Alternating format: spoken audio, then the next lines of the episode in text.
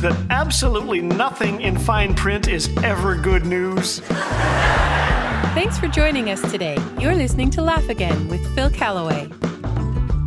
It is time for another installment of our ever popular Good News Day, in which our crack team of, well, one reporter, my son Steve, goes in search of the wacky and wonderful in hopes of bringing you some good cheer.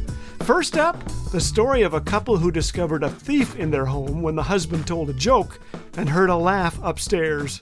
Come on, is that true, Steve? Yeah, he says it is. It was a dad joke.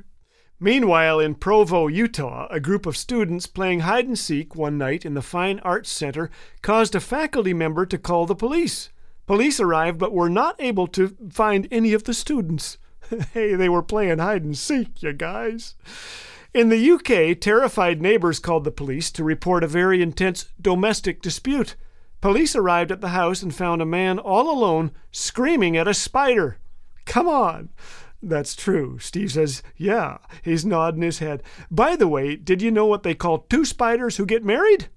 Newlywebs. Okay, I think we'll move on. Speaking of Spider Man, a British guy was detained in Seoul, South Korea, after climbing more than halfway up the world's fifth tallest skyscraper with his bare hands. Say what?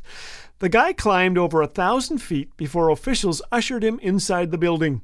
He said he simply took a wrong turn when looking for a restroom. Uh, no, actually, he had a parachute and was hoping to base jump from the top.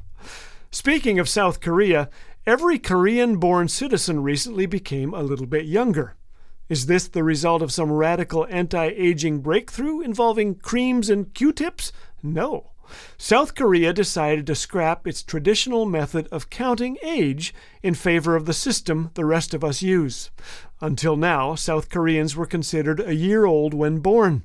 But on June 28, 2023, that system was scrapped and every Korean citizen became a year or two younger. I like that. You know how old I am? When we were married, we had only a $100 between us. So we bought a house and put the remaining $20 in a bank account for emergencies. But seriously, Sean Warner of Texas is a retired Army veteran. He always dreamed of being an author, but was discouraged by people who told him he couldn't make a career of it. After being laid off, he decided to pursue his dream. So, Sean wrote a book and self published it. One weekend, Warner was in a store, sitting behind a table, promoting his book, alone and discouraged. Gerard Swearingen walked past Warner, who says he looked super defeated. So Gerard went back and bought a book. He recorded his conversation with Mr. Warner and posted it to social media, hoping people would watch the video. The video went viral, and Sean's book became a bestseller almost overnight, all because of the kindness of a stranger. You know, I sometimes experience these promptings to go do something kind for someone, and when I listen and show kindness, it doesn't go viral, but it impacts at least two lives the one who receives my kindness and me. Spreading a little cheer and encouragement is easier than we think.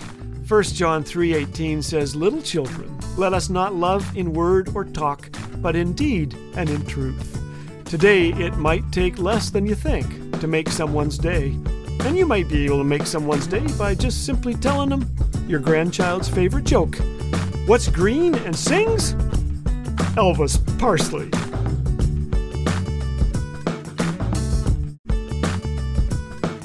Need a little refresh of the life giving hope we have in Jesus?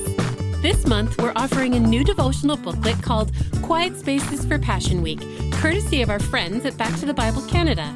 It will deepen your reflections on the power and wonder of Easter as it takes you through the events of Passion Week. Request your free copy now at laughagain.ca or call 1 800 663 2425. Laugh Again, truth bringing laughter to life.